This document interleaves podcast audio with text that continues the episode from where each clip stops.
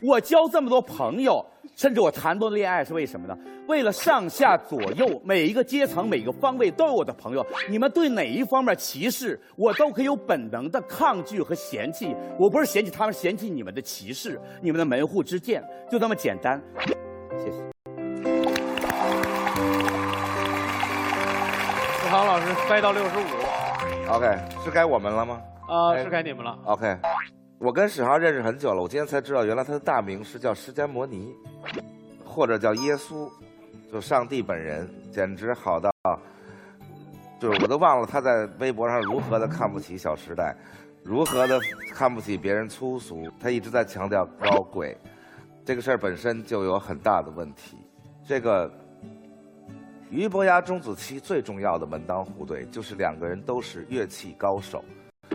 如果一个人只会三个和弦，而另一个人会弹魔笛，他俩能当俞伯牙钟子期，这就是乐手们的门当户对。每当我们在乐手大家说上台玩的时候，真正的门当户对就是我弹琴的水平跟你差不多，对吧？咱们去拍电影，我演的跟你一样好，影帝跟影后对戏，这个时候这就叫门户。因为这是我们的手艺，这是我们练出来的，而不是说，哎，你你你爸你爷爷是干嘛的呀？啊啊，我跟你演戏，没有没有人来这个，对吧？最重要的就是为什么他们举出来的所有例子，那边情深深雨蒙蒙，什么小燕子，全是戏剧。戏剧在干什么？戏剧在讴歌人世间极为稀少的事情，就是因为人世间缺少这个事情，他才要把它写到戏剧里去。来鼓励大家说，我们像圣母一样生活吧，我们像圣徒一样生活吧，因为什么？生活中太少太少这样的事情，这跟交朋友是两回事。交朋友一定是自然的，对吗？有谁闲的没事特别愿意不自然的去交朋友？说，先生，我们交一个朋友吧，然后开始认认真的跟你交一朋友，就为了跨越这鸿沟，为了自己当圣母，为了自己当白左，就去。非要找一个黑人朋友，人家黑人不舒服，你倒觉得我跨越鸿沟跟你交了，你知道鸿沟是你想的。人黑人说我们玩起来那节奏，说你跟不上。当我们黑人打起鼓来，当我们 hip hop，当我们就白人不会跳，对，当我们夜夜夜 check it out 说您那干嘛呢？您这跟大猩猩似的，我还不愿意跟你交朋友呢。您还别跨越这鸿沟来怜悯我，我们自己有自己愉快的生活，对吧？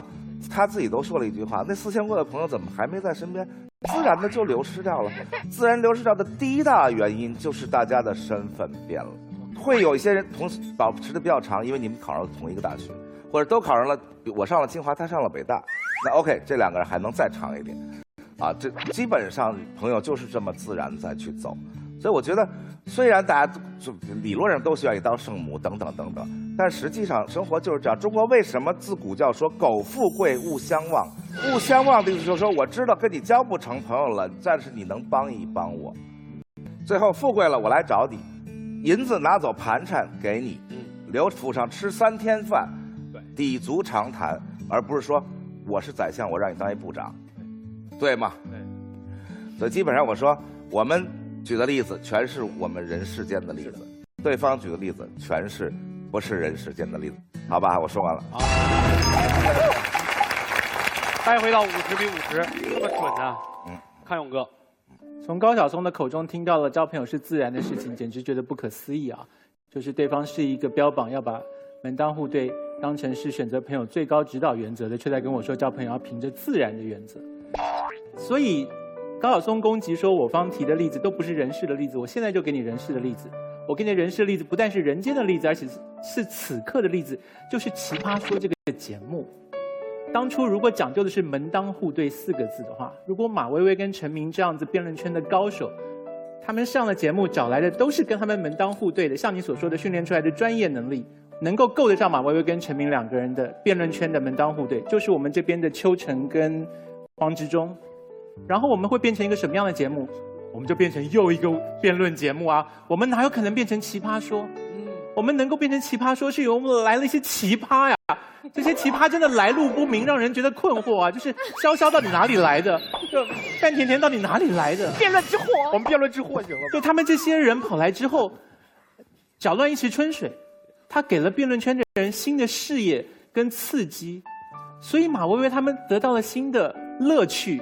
跟能量，结果他们专业辩论圈的辩论比赛会请吗？会请范甜甜跟潇潇去参加了，颜如晶把他们请到新新加坡辩论赛是吧？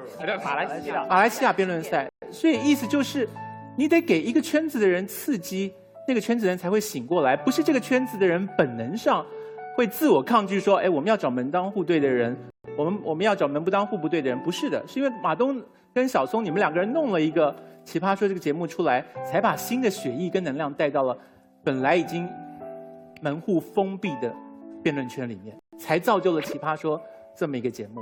康熙来了是个什么节目？康熙来了是一个请任何达官贵人去的时候，我们问的都是最鄙俗的问题。我们就算请到霍金，我们也不跟他聊超弦理论啊。小 S 一样问你穿什么内裤啊，就是。所以你要把那个人性从一个神位上面给提炼出来。奇葩说是人间的事，康熙来是人间的事。我们正在实践这件事情。我们今天并不是在讨论交朋友会不会门当户对，我们是在讨论交朋友要不要门当户对。我们会门当户对，就是我们人性本来的本能。我们之所以不要门当户对，就是要对抗这个人的本能。人的本能有多少？我们喜欢吃，喜欢睡，喜欢找无穷的人谈恋爱，这是我们的本能。然后教育是教我们这样子纵容自己的本能的吗？不是吧？教育就是要教我们对抗我们的本能，让我们变成一个比较好的人。所以我最后只讲一件事情，就是我们要珍惜这个唯一的机会是。我们的家庭是上天赋予的，我们改不掉；我们的婚姻不是上天赋予的，是我们自己选的。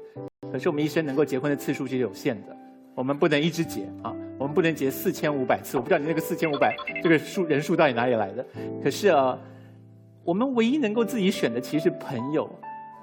而我一直强调一件事情，是作为人类最珍贵的事情，是我们能够懂得跟我们不同的人的心，那个是最珍贵的。我请大家要珍惜。跟不同的人在一起的时候，能够拓宽你的生命经验。